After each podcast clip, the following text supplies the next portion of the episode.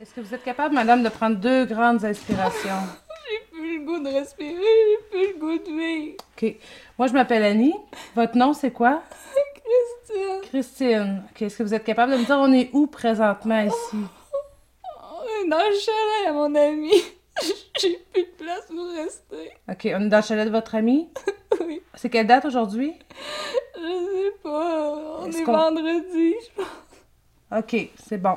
On va s'asseoir sur le bord du lit. Ça va m'aider à mieux vous évaluer. OK? On s'assoit, Christine.